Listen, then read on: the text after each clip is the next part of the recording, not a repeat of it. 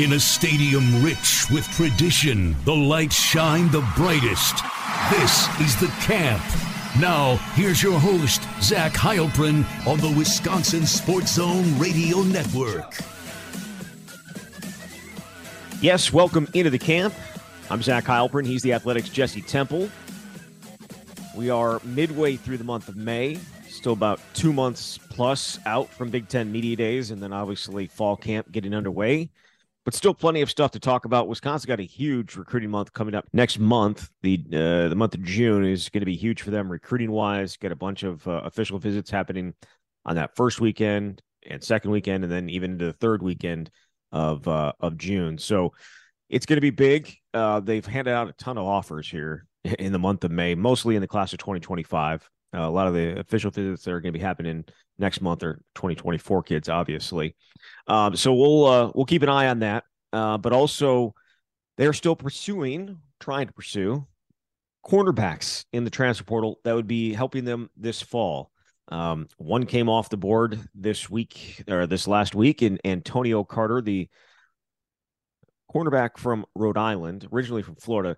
It seemed like Wisconsin was going to get him. Um, it felt very good, and then all of a sudden, uh, some other teams jumped into the fray, and that included Notre Dame, who pulled in uh, his commitment last week.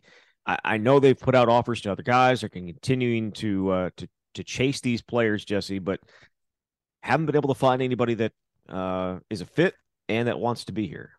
Right. I thought they were going to get Carter too, just because it's a big deal for Wisconsin to get someone up on a visit, and the turnaround is obviously pretty quick once somebody enters the portal. But he became a hot commodity, ended up going somewhere else and it's clear that Wisconsin is pursuing every every avenue it can. Um, you know, John McNamara over at Badger Blitz had a story about he talked to Demetrius Freeney Jr., who's a freshman at the College of San Mateo in California, and he's a cornerback, and Wisconsin is trying to go the JUCO route, which we know traditionally is not something that the Badgers have done very often. But when you're in a spot like they're in right now, and you can find somebody who's a potential fit that can qualify you got to do whatever you can. And we've talked about this since the end of spring ball that Wisconsin had three players that you felt pretty good about because of their college experience, all on the top line at cornerback with Jason Maitre in the slot and Ricardo Hallman, Alexander Smith on the outside. And after that, where you ended up was two true freshmen, early enrollees on the outside with your twos, and then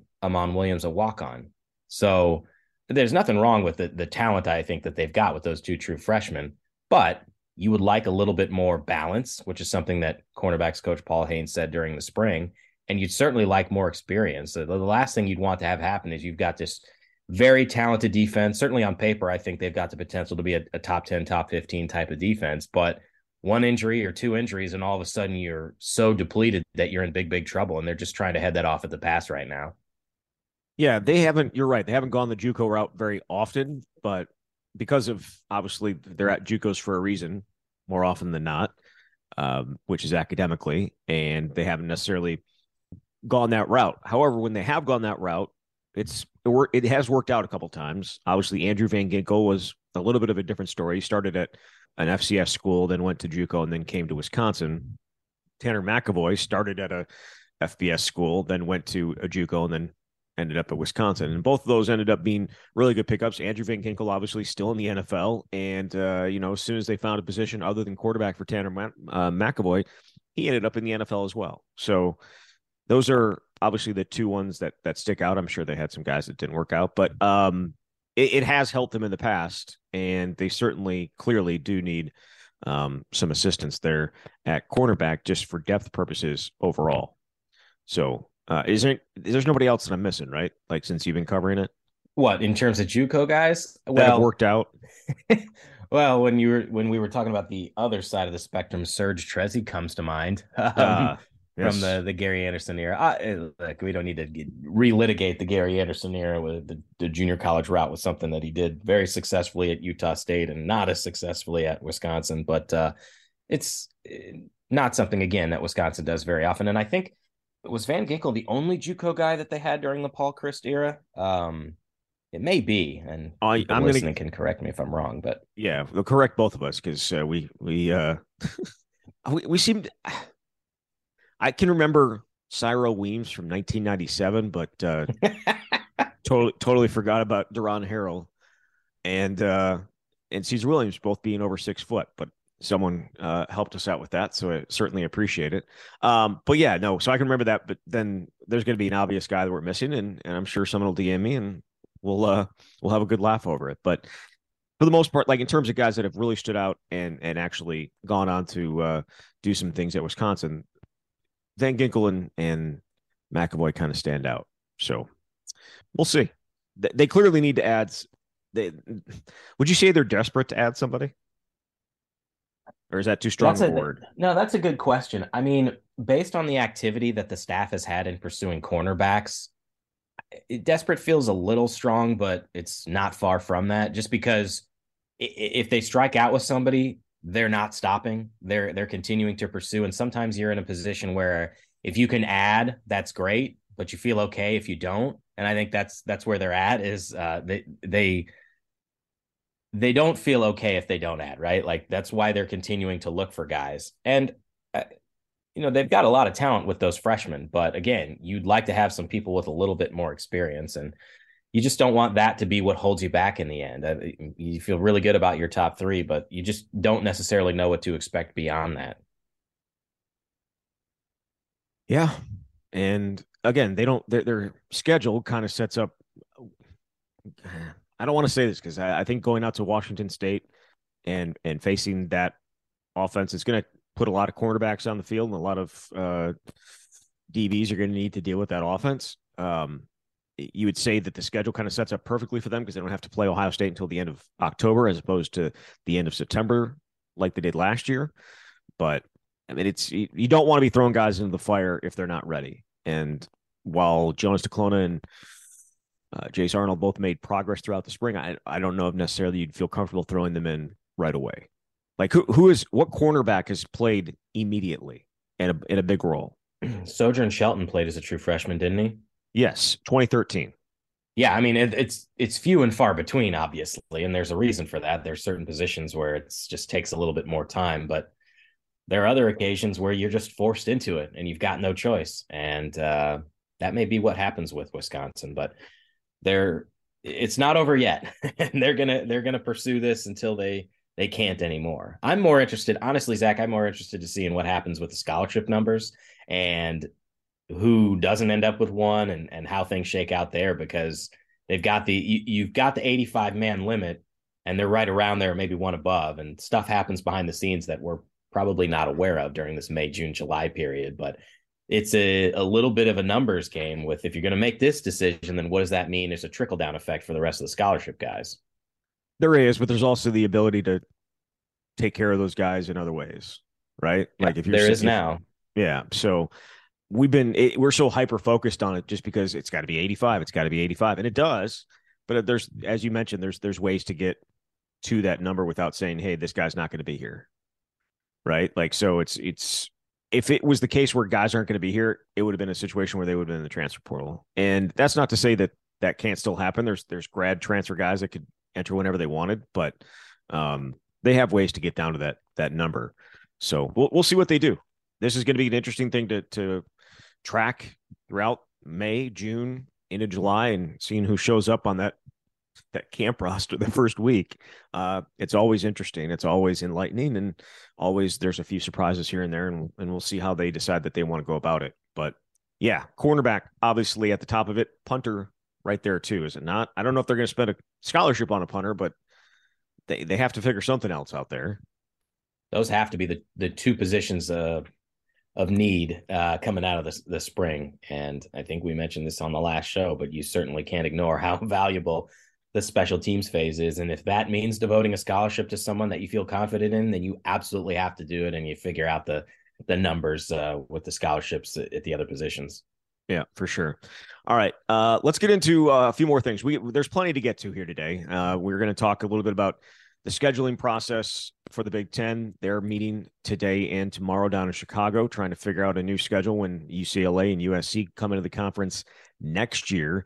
Um, number of uh, other things to get to, but let's start with your article from today, Jesse. It's the uh, the how Wisconsin develops players. Uh, they they are largely have been considered this way. They're a recruit and develop program. They have been like that since Barry Alvarez arrived. They've never been a, a team that's been in the top 10 in recruiting um, in terms of the rankings. So they always, always have to get guys here and build them up. And I know that people are like, uh, well, let's get those four stars and then build them up. And that certainly plays out how they want to do it too. But hey, three stars, they've turned so many of them into really, really good players. Uh, the Athletic did a study breaking down all those numbers, and you wrote about it today. Some of the positions that they're good at, some of the positions they're not good at.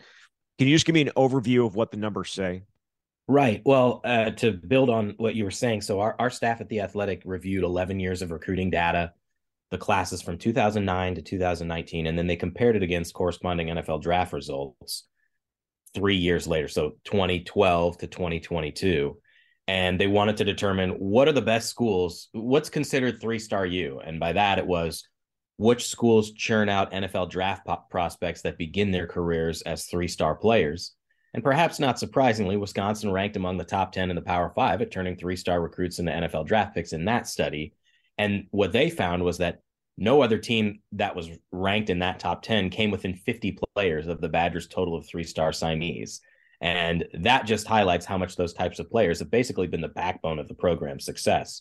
So, what I wanted to do is go another step further and not just look at the overarching numbers, but break it down by position.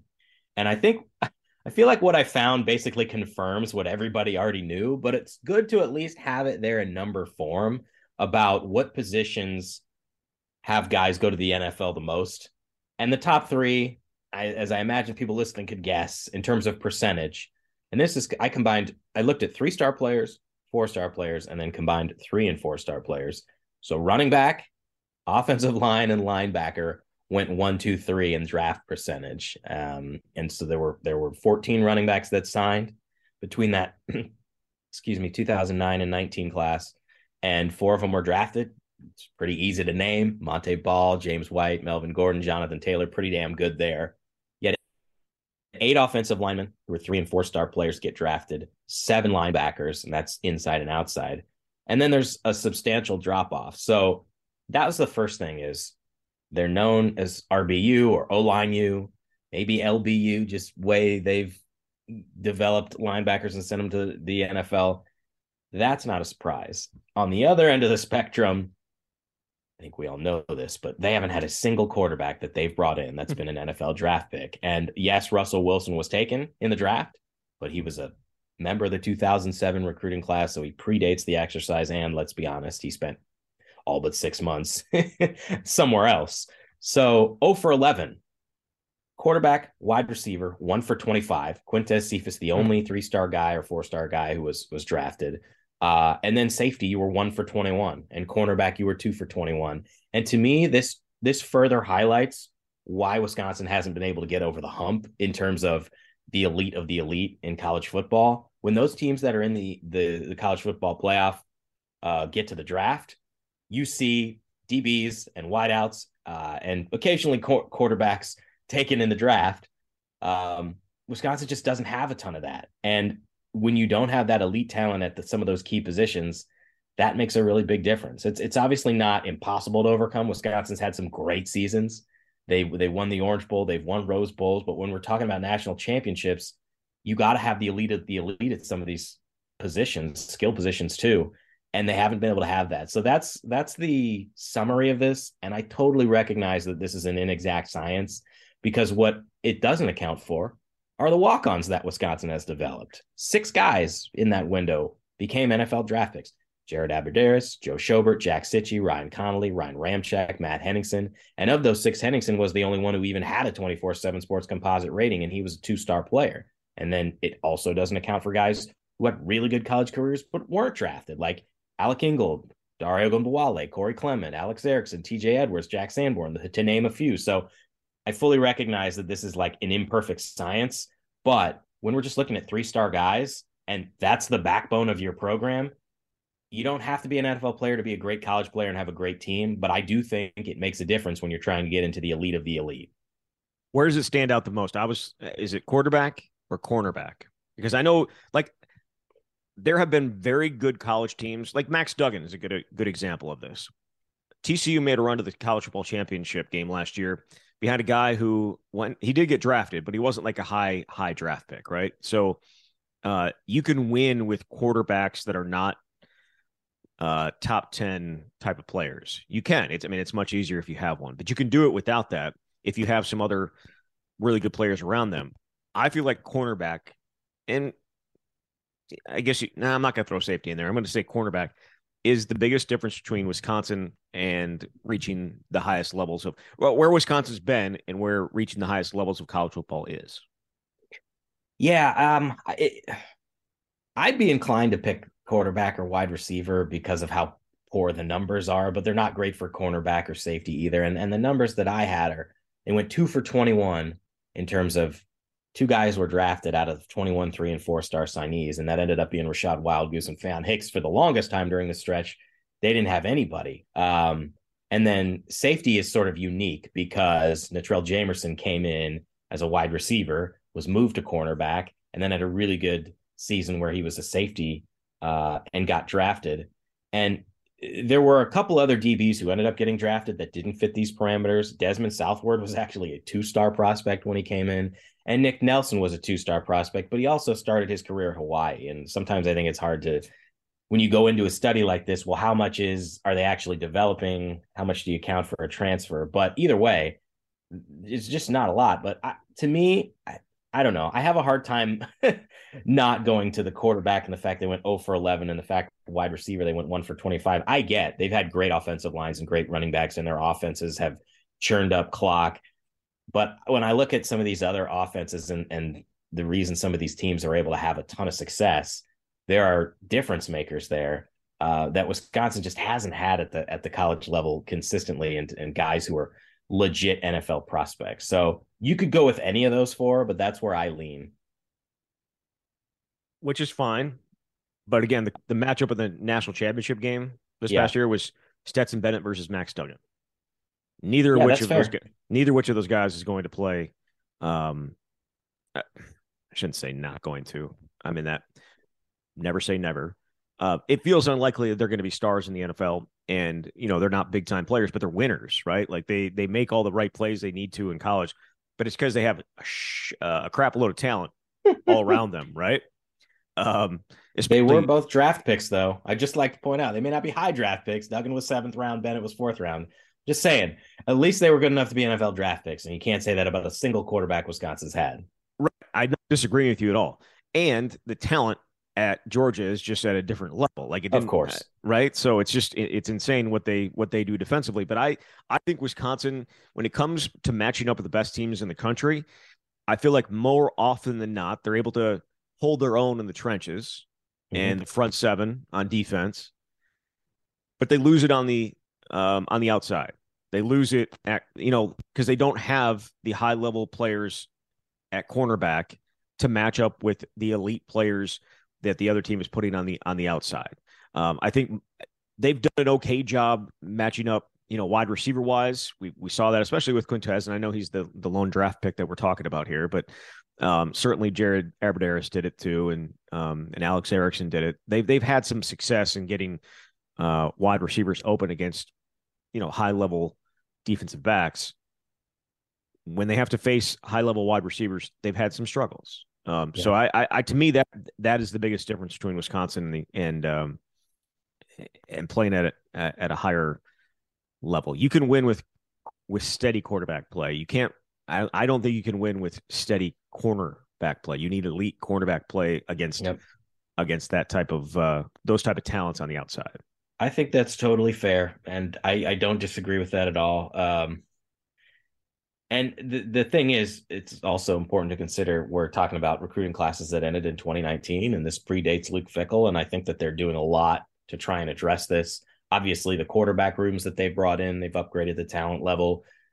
The defensive backs, too. The fact they got two four star defensive backs in this class, like we talked about last week, I'm so intrigued by Amari Snowden. I think that's the kind of playmaker on the back end that Wisconsin has been lacking a big body who can be that type of difference maker and we'll see how it shakes out in the future. But um, yeah, I mean, cornerback, safety, wide receiver, quarterback are are the four you can you can debate what you think are the most important cornerbacks certainly. And the other thing is when we've seen him play Ohio State, the the other difference here, uh, not to get on too big of a tangent, is you get an injury, you end up with a former walk on, and Ohio State's got another four star guy they can plug in, and that stuff matters over the course of a long game. So we'll see whether they can uh, elevate at those key positions. But I think pretty clearly they uh, they saw the importance of addressing these positions particularly.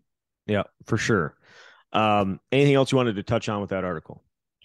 I think we pretty much covered it. It's just it's funny to me how these numbers confirm what we thought Wisconsin was.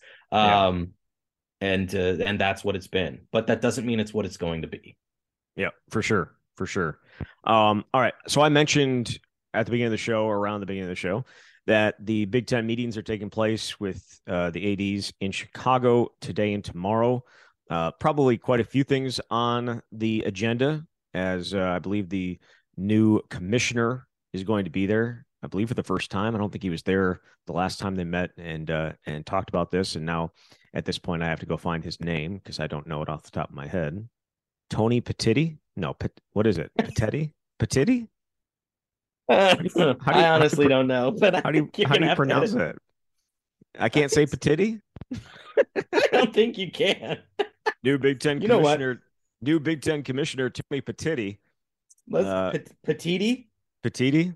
I mean, there's probably a Wikipedia or a, a YouTube video where someone pronounces it. Tony Petiti in the room, I believe, for the first time uh, to discuss this. And actually, we know next year UCLA and USC are headed to the Big Ten. They are uh, almost surely going away from divisions. That hasn't been official, but it certainly feels official. Uh, your guy at the Athletic, Scott Dochterman, has been all the the scheduling uh, conundrum that the Big Ten is facing, and there are three options here, Jesse. And I know we've kind of talked about this in the past, but just to lay them out again, it's there's there's three options. Protect three. That's essentially three protected matchups each year. And then you play games against six of the remaining 12 uh, Big Ten opponents one year and the other is six the next. Um, so that's that's protect three. In that case, you would think Wisconsin, if that was the model they went, it'd be Wisconsin's protected games would be Minnesota, Iowa, and Nebraska, or would it be Illinois, or would it be Northwestern? I, I had to answer a question like this for a, a thing we did on the Athletic, and I did not pick Nebraska just because it's like a rivalry in name only. It, it hasn't been at all. They haven't been very good, Nebraska. And uh, I'd be more inclined to pick Illinois or Northwestern. Uh, but it's the fact that you, you, there's not a definitive answer leads me to believe that that may not be the best model for Wisconsin in the future. It's not just Wisconsin though. How many how many of these teams, other than Minnesota, who has a trophy for right. every game, like has three true rivals that they need to play on it on a yearly basis. I mean, I look at like Ohio State has Michigan and Penn State. Like, is Michigan State the other one? I think there's a trophy there, isn't there? But it's, it's stupid though, right? Um, like there are there are there are some teams that have three. Minnesota has fifteen. Like there are others that have one. UCLA and USC that should be their protected matchup. So okay, let's go through the rest of these. Protect two, that would be two protected uh, protected matchups played four times over four years. Over the course of those four years, each Big Ten team would play the remaining league opponents at least twice, and two of those three times. And then there's the flex protect, which I kind of feel like needs to be it. It's uh, according to to Dochterman, he says it's a hybrid model in which each Big Ten team has one, two, or three protected opponents this format allows schedule makers the most flexibility in terms of competitive balance, home and away rotations, and the specific challenges around the West Coast travel for teams playing USC or UCLA.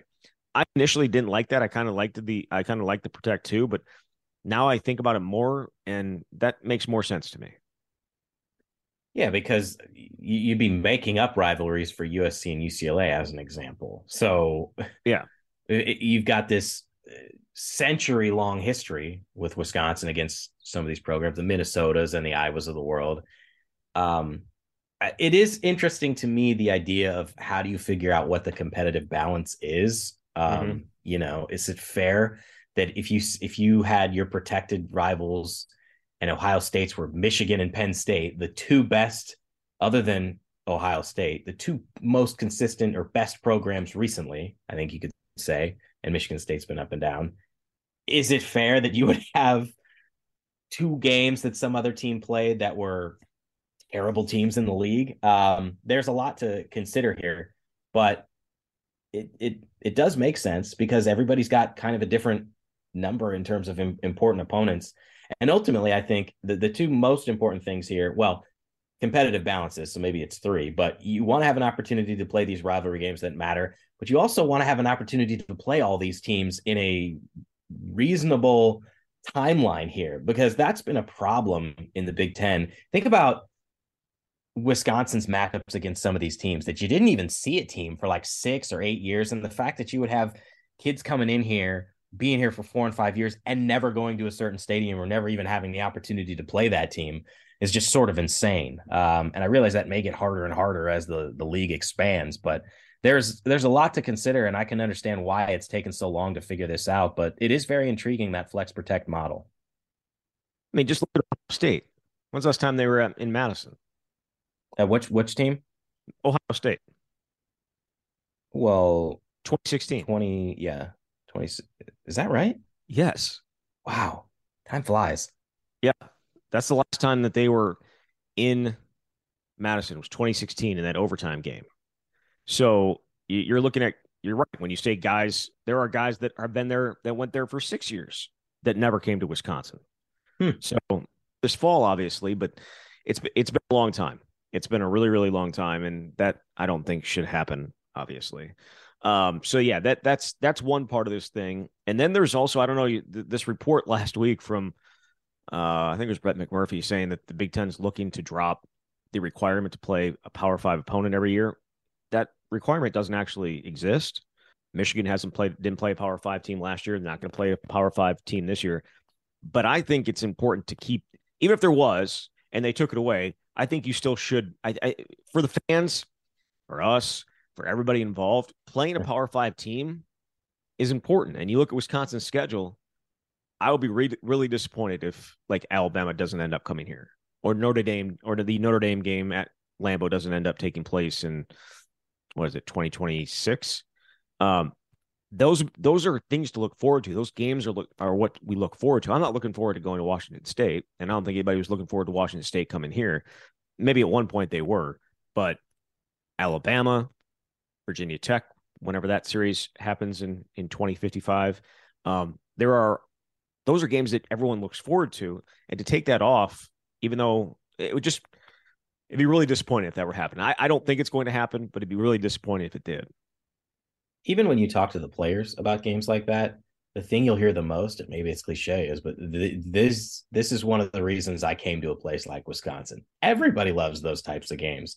They're gathering opportunities. They're super memorable, and maybe part of that is because you don't see it every year. But I'd certainly like the higher level of competition. I guess you could debate in the end whether that matters for strength of schedule in the playoff if you're going to be playing nine conference games. Uh, now some have played more, some played less. That's another conversation, but I, it's more fun. I mean, way back when, maybe a decade ago, the Big Ten had these conversations about stop playing FCS teams. And I know Barry Alvarez, I think, was a proponent of that as well. Now that's a uh, requirement.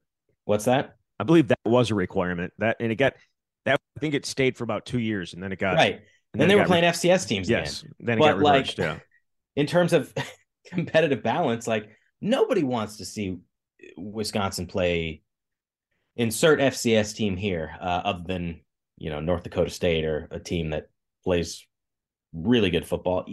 No one wants to pay money or no one wants to go out there and watch a 59 to nothing blowout. So um, if you can avoid that, that's great. But I don't know. Uh, it's not. It's it's is a beyond my purview, but I'm all for more marquee matchups because it keeps it, everybody's attention is wrapped when you get that that kind of opportunity. It's it feels special, and it is special.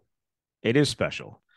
So hopefully nothing changes on that front. I think for everybody uh, that's listening, this probably feels the same way. Like I, I get you know, trying to go undefeated, giving yourself the best chance to get the playoff. But no, um, give me those matchups. That's that's what I need. That's what I'm looking forward to.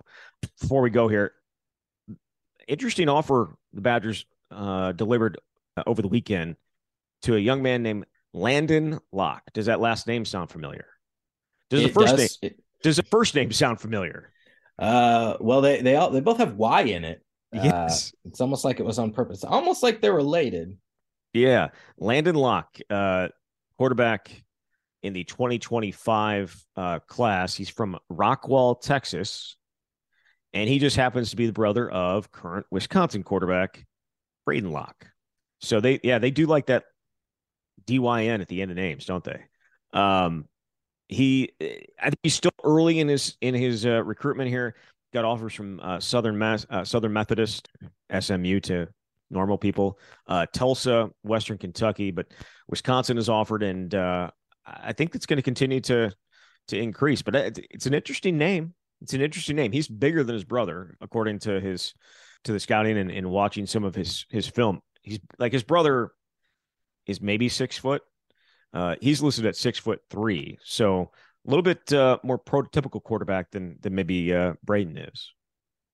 Well, we've certainly seen Wisconsin's success in its pursuit of brothers, uh, but it, it's it's a very intriguing offer. I'm I'm really fascinated to see what happens with Braedyn here because I think the way things are shaping up, and you never know what's going to happen with other transfer portal, portal guys, but he certainly looks like after this year the future at quarterback for Wisconsin. Um, and look, if if he loves it, that's a pretty darn good selling point to a younger brother. Um, but Phil Longo's certainly been putting in the work and the time and evaluating these quarterbacks, and all these coaches have been out on the road uh, looking at people this month uh, and there's a certain, I think, prototypical quarterback that he wants generally. You see these big armed, six five types of guys who have a familiarity with this, this spread offense, can make all the throws, and have some mobility. Um, and everybody loves talking about quarterbacks, and uh, they've given us a reason to have something to talk about here at Wisconsin. I'm, I'm very fascinated to see what Longo is able to do in terms of his recruitment and development of quarterbacks here. And this is all part of it. Yeah, for sure. For sure. Anything else you wanted to touch on? Uh, just a plug for a couple stories that are oh, running yep. later this Sorry. week. That's fine. Um, just a plug for a couple stories that are running later this week on the athletic. Uh, there's a few guys left in the 2023 recruiting class at Wisconsin who are already signed, uh, who are going to be here next month. The official freshman report date is June 11th, but there are a few guys that I hadn't had a chance to really dive deep in and, and write about. Uh, and so a couple that are running this week. Uh, one is on in-state running back Nate White is going to be running, and then also uh, Christian Alliegro, the outside linebacker who did a year of prep school in Connecticut and was previously a lacrosse commit Navy. Really interesting recruitment. So you can check those out later this week on the Athletic. Nate White play this year? Uh, if I if I had to say yes or no, I'd be inclined to say no just because I think there's a lot of uh, I think there's a lot of learning that you have to do as a true freshman to come in here, and it's one thing when it feels really up for grabs with, in terms of the number one role when the when the one and two are locked down and your three are guys who had a whole spring. I think that makes it more challenging. But in a couple years, and maybe even after this year, given where Wisconsin is at running back wise, he can work his way in. It all depends on what happens in fall camp. I know that's an easy thing to say, but he said he feels like anything's possible right now. No one's told him that he's gonna play, but uh, the skill set is certainly there. Extremely talented kid from Milwaukee, and I think uh, a big deal that Wisconsin was able to get him because the only kid that they ended up offering from the state in an underwhelming uh, recruiting class of in terms of Wisconsin players, but a very good talent coming here. Looking forward to seeing him this fall. Uh, Jesse, thank you very much. Thanks, Zach. there is Jesse Temple from the Athletic. You've been listening to the camp.